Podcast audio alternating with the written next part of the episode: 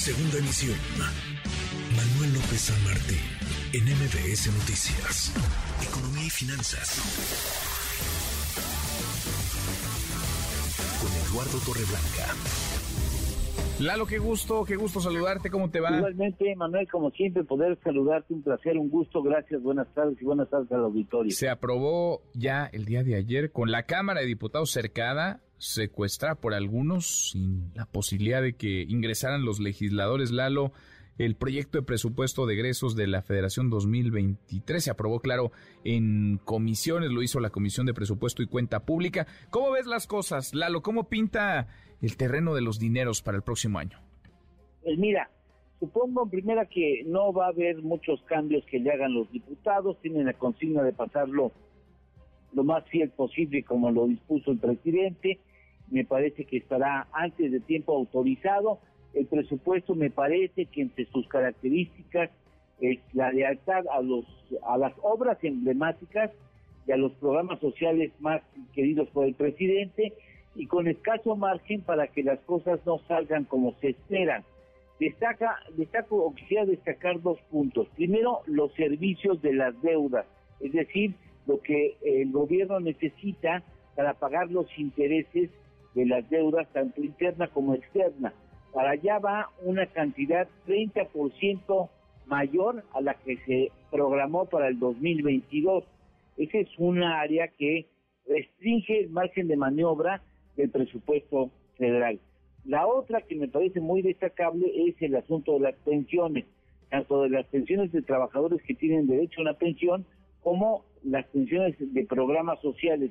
En el caso de los programas sociales, estamos hablando de una cantidad mm, bastante robusta de 335 mil millones de pesos, una cantidad 34% superior a la destinada para el presente año.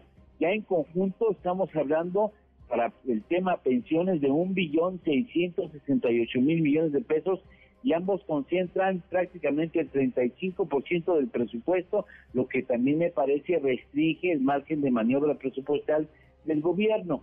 Vienen riesgos, eh, los riesgos fundamentalmente vienen de fuera, es decir, que la economía estadounidense entrara en un proceso de recesión, cosa que está trabajando la FED, indudablemente nos impactaría, muy posiblemente con un muy mal año económico, incluso con la perspectiva de que tenemos también una leve y corta recesión económica en el país, lo que implica que los ingresos no van a llegar como los tiene programado el gobierno de 4 billones 623 mil, porque estima que la posibilidad de que la economía crezca hasta 3% el año entrante, cosa que pudiera no suceder en estos casos, pues tendremos que reconocer, Manuel, las nuevas variantes del concepto de pobreza franciscana, porque no va a pedir deudas el gobierno, va a tener que hacer ajustes a eso de la segunda mitad del año para que las cosas salgan como ellos, quisieran y ojalá les vaya muy bien, porque si les va bien a ellos, pues supongo que nos tendrá que ir bien al resto de los pues ojalá.